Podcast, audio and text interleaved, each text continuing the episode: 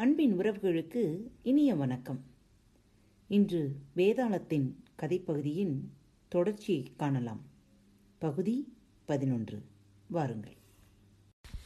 பேசா மடந்தை பேசுவாழா கோட்டை வாயிலில் ஆராய்ச்சி மணி ஒன்று கட்டப்பட்டிருந்தது. அந்த மணியை விக்ரமாதித்தன் அடித்தான் மணி ஒலியை கேட்ட காவலன் கோட்டை கதவை திறந்தான். விக்ரமாதித்தனும் பட்டியும் உள்ளே சென்றனர். ஏழு வாயில்களிலும் அமைக்கப்பட்டிருந்த பல ரகசிய பொறிகளையும் கடந்து அரண்மனை வாசலை அடைந்தனர். பேசா மடந்தையின் தாய் அமிர்த மோகினி விக்ரமாதித்தனை வரவேற்று உமக்கு எதிரே திரைச்சீலை ஒன்றை கட்டி அதன் மறுபக்கம் பேசா மடந்தையை உட்காரச் செய்கிறேன். அவள் மூன்று வார்த்தைகள் பேசும்படி செய்வீர்களானால் அவளை உங்களுக்கு மனம் செய்து கொடுக்கிறேன். அப்படி பேச வைக்க இயலவில்லை என்றால் நீங்கள் சிறுமைப்பட நேரிடும் என்றாள். சரி என விக்ரமாதித்தன் ஒப்புக்கொண்டான். உடனே திரைச்சீலை ஒன்று கட்டப்பட்டு பேசா மடந்தையை மறுபக் மறுபக்கம் உட்காரச் செய்தாள் அவள் தாய். பேசா மடந்தையை பேச வைக்க வேண்டும் என்ற நோக்கம் கொண்ட விக்ரமாதித்தன் வேதாளத்தை அழைத்து அந்த திரைச்சீலையில் புகுந்து கொள்ளும்படி சொன்னான். வேதாளமும் அவ்வாறே புகுந்து கொண்டது. பின்னர் விக்ரமாதித்தன் திரைச்சீலையை பார்த்து ஏ திரைச்சீலையே பேசா மடந்தையை பேச வைப்பதற்காக நான் வந்துள்ளேன். அவளும் பேசாமலேயே உட்கார்ந்திருக்கிறாள். மத்தியில் நீ இருந்து தடுக்கிறாய். பொழுது போகவில்லை. நீயாவது ஒரு கதை சொல். நான் கேட்டுக்கொண்டிருக்கிறேன் என்றான். அழகிய மலச்சண்டை கொடு. மன்மத வசீகரன் என்னும் அரசன் மந்தனாகினிபுரம் என்ற நகரத்தை ஆட்சி செய்து வந்தான். அவனுக்கு மங்களகரன் என்ற அமைச்சன் ஒருவன் இருந்தான். அரசனுக்கு மதன்மோகன் என்ற புதல்வனும் அமைச்சனுக்கு தந்திரலோகன் என்ற புதல்வனும் இருந்தார்கள். அவர்கள் இருவரும் குழந்தை பருவம் முதல் இணைபிரியாமல் பழகி சகல கலைகளையும் கற்றுத் தேர்ந்தனர். அரசகுமாரனும் மந்திரி குமாரனும் ஒரு நாள் ஆளுக்கு ஒரு பஞ்ச கல்யாணி குதிரையில் ஏறி வேட்டையாடுவதற்காக காட்டுக்குள் புறப்பட்டனர். அவர்களுக்கு துணையாக யாரும் செல்லவில்லை. அவர்கள் இருவர் மட்டுமே சென்றனர். வேட்டையாடி களைத்து தாகத்தை தீர்த்து கொள்ள ஒரு குளத்துக்குச் சென்று தாகம் தீர தண்ணீர் பருகி அருகிலிருந்த ஆலமரத்தின் கீழ் களைப்பாறுவதற்கு உட்கார்ந்தனர். உட்கார்ந்த சிறிது நேரத்தில் மதனமோகன் தூங்கிவிட்டான். தந்திரலோகன் சுற்றுமுற்றும் பார்த்து கொண்டிருந்தான். அங்கே கோயில் ஒன்று தெரிந்தது. மதனமோகன் தூங்கி எழுந்திருக்கும் வரையில் அந்த கோயிலுக்காவது போய் வரலாம் என்று கருதி அங்கே சென்றான். கோயிலினுள் சென்றதும் சிறிது தூரத்தில் அழகான பெண் ஒருத்தி கையில் மலர்ச்சென்றுடன் நிற்பதாக தெரிந்தது. அருகில் சென்று பார்த்தான். அது ஒரு அழகான சிலை. உயிருள்ள பெண்ணைப் போல் அந்த சிலை காட்சியளித்தது. அழகுமிக்க அந்த சீலையை மதனமோகன் கண்டால் அதிலே அவன் உள்ளத்தை பறிகொடுத்து விடக்கூடும் என தந்திரலோகன் எண்ணினான். ஆகையால் மதனமோகன் தன்னை தேடிக்கொண்டு வரும் முன் தான் அங்கிருந்து போய்விட கருதி உடனே போய் ஆலமரத்தின் கீழ் படுத்துக்கொண்டான் தந்திரலோகன் வந்து படுத்து சிறிது நேரத்தில் மதனமோகன் விழித்து எழுந்தான். அங்கே தெரிந்த கோயிலை பார்த்துவிட்டு தந்திரலேகா அந்த கோயிலை பார்த்துவிட்டு வரலாமா? என்று கேட்டான்.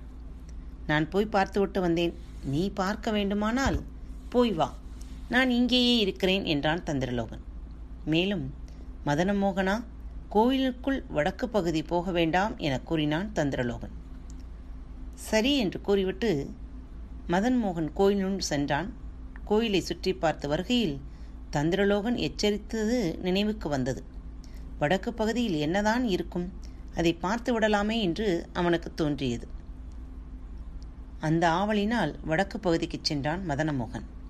அங்கே மலச்சண்டை கையில் பற்றி கொண்டு நின்ற அழகான சிலையை பார்த்து அதை பெண் என்று கருதிவிட்டான் அருகில் சென்று அழகியே அந்த மலச்சண்டை கொடு மலச்சண்டை கொடு என கேட்டான். சிலையோ பேசாமல் நின்றிருந்தது. ஆனாலும் அவன் கொடு கொடு என கேட்டுக்கொண்டே நின்று கொண்டிருந்தான். மதனமோகன் போய் நெடுநேரம் ஆகியும் திரும்பாததால் தந்திரலோகன் கோவிலுக்கு வந்தான். வடக்கு பகுதியில் சிலையின் எதிரில் நின்று மலச்செண்டை தரும்படி கேட்டுக்கொண்டிருந்தான் மதனமோகன். தந்திரலோகன் மதனமோகனா நேரமாகிறது வா போகலாம் என பலமுறை கூப்பிட்டும் அவன் கவனம் சிலையை விட்டு அசையவே இல்லை. சொன்னதையே சொல்லிக் கொண்டிருந்தான் அவன். தந்திரலோகனுக்கு என்ன செய்வதென்று தோன்றவில்லை. அவனை அங்கே விட்டுவிட்டு போகவும் முடியவில்லை. தயக்கமும் கலக்கமும் மேலிட யோசித்துக் கொண்டிருந்த தந்திரலோகத்துக்கு கோயில் பூசாரி எதிர்பட்டான். அவனிடம் தன் நண்பனின் நிலையை கூறினான். மேலும் அந்த சிலையை செய்த சிற்பக் கலைஞன் யார் என்றும் விசாரித்தான் தந்திரலோகன். கோதண்டராமன் என்னும் சிற்பக் கலைஞன் அந்த சிலையை செய்ததாக அவன் கூறினான். அவன் அங்கிருந்து பத்து மைல் தொலைவில் இருக்கிறான் என்றான் பூசாரி. நான் போய் சிற்பக் கலைஞரை பார்த்து வரும் வரையில் என் நண்பனை பார்த்து கொள்ளுங்கள் என்று பூசாரியிடம் சொல்லி தந்திரலோகன் புறப்பட்டான். சிற்பக் கலைஞனைக் கண்டு கோயிலுள்ள அந்த சிலையின் சிறப்பை வர்ணித்து கூறிவிட்டு அதை நீங்கள்தான் செய்தீர்கள் என்று சொன்னார்கள். அதை போன்ற பெண் யாரையாவது பார்த்துதான் அதை செய்தீர்களா? என கேட்டான் தந்திரலோகன். அந்த சிலையை நான் யாரையும் பார்த்து செய்யவில்லை. ஆனால் அதை போன்ற பெண் எங்கேயோ இருக்கத்தான் வேண்டும் என்பது மட்டும் என் உறுதியான நம்பிக்கை என்றான் சிற்பக்கலைஞன். அவ்வளவு உறுதியான நம்பிக்கைக்கு காரணம் என்ன என்று கேட்டான் தந்திரலோகன். கொஞ்ச நாட்களுக்கு முன் ஒரு நாள் மாலை வேளையில் பெருமாள் என்னும் குயவன் என்னை காண வந்தான். அவன் பக்கத்து ஊரில் இருக்கிறான். அவன் ரத்தினம் போல் ஒளி வீசக்கூடிய நகம் ஒன்றை வைத்திருந்தான். அவனிடமிருந்து அதை வாங்கி சாமுந்திரிகா லட்சணப்படி அந்த நகத்துக்கு உரியவளின் உருவம் எவ்வாறு இருக்குமோ என்று கற்பனை செய்து அந்த சிலையை உருவாக்கினேன் என்றான் சிற்பக்கலைஞன். பிறகு தந்திரலோகன் சிற்பக்கலைஞனுக்கு நன்றி கூறி அவனிடமிருந்து விடைபெற்று பெருமாள் குயவனை காணச் சென்றான். குயவனை சந்தித்தான். சிற்பக்கலைஞன் கோதண்டராமனிடம் நீங்கள் கொடுத்த நகம் உங்களுக்கு எப்படி கிடைத்தது? என்று கேட்டான். மண்பாண்டங்கள் செய்வதற்கு ஒரு நாள் மண்ணை பிசைந்து கொண்டிருந்தேன். அப்பொழுது பக்கத்து காட்டில் வசிக்கும் கார்கோடகன் என்ற வேடன் அந்த நகத்தை எனக்கு தந்தான் என்றான் குயவன். குயவனுக்கு நன்றி கூறி அவனிடம் விடைபெற்று வேடனை காண புறப்பட்டான் தந்திரலோகன். கார்கோடகனை சந்தித்து ஐயா பெருமாள் குயவரிடம் நீர் கொடுத்த நகம் உமக்கு எப்படி கிடைத்தது? என்று கேட்டான். ஒரு நாள் வேட்டைக்குச் சென்றேன். நாள் முழுதும் அலைந்து திரிந்தும் ஒரு மிருகம் கூட அகப்படவில்லை. சோர்வுற்று அங்கே உள்ள ஆலமரத்தின் கீழ் உட்கார்ந்தேன். அப்பொழுது தரையில் பளபளவென்று மின்னியது. அதை எடுத்துக்கொண்டு திரும்பினேன். மறுநாள் காலையில் பார்த்தபோது அது நகம் என்று தெரிந்தது. அதை குயவனிடம் கொடுத்தேன் என்று சொல்லி முடித்தான் வேடன். தந்திரலோகத்துக்கு அடுத்து என்ன செய்வதென்று புரியவில்லை. இதற்கு மேல் இனி யாரை கேட்பது? தேடி வந்த காரியம் கைகூடாமல் திரும்புவதை விட உயிரை விடுவதே மேல் என்று கருதினான்.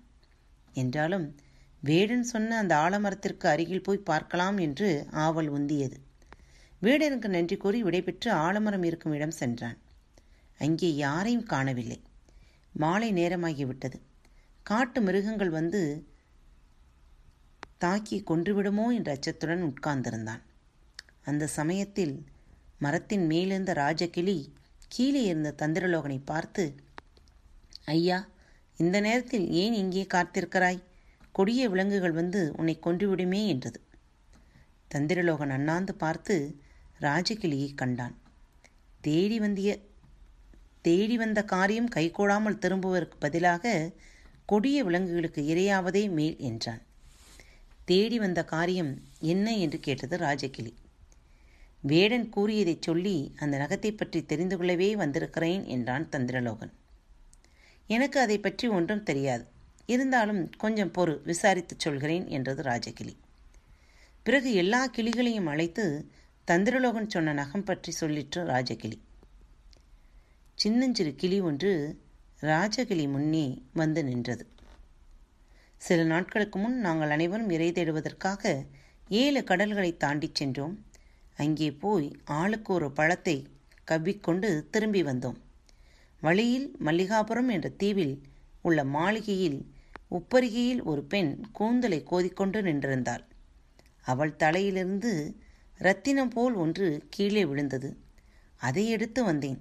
உங்களிடம் கொடுக்கலாம் என்று கருதி வாயில் இருந்த பழத்தை கூட கீழே போட்டுவிட்டு அதை கவ்விக்கொண்டு இங்கே வந்தேன். மறுநாள் காலையில் உங்களிடம் அதை கொடுத்தேன். அது ஒரு நகம் என்று கூறி என் தலையில் கொத்தி கோபித்து அதை கீழே போட்டு விட்டீர்கள் என்று கூறியது. அதை கேட்ட ராஜகிளி ஆமாம் இப்பொழுதுதான் எனக்கு நினைவுக்கு வருகிறது என்றது ராஜகிளி. உன் மூலமாக தெரிந்து கொண்ட தகவல் ஓரளவு உதவியாக இருக்கும் என்றாலும் மல்லிகாபுரத்திற்கு போகும் வழியை எனக்கு கூற வேண்டும் என்று கேட்டான் தந்திரலோகன்.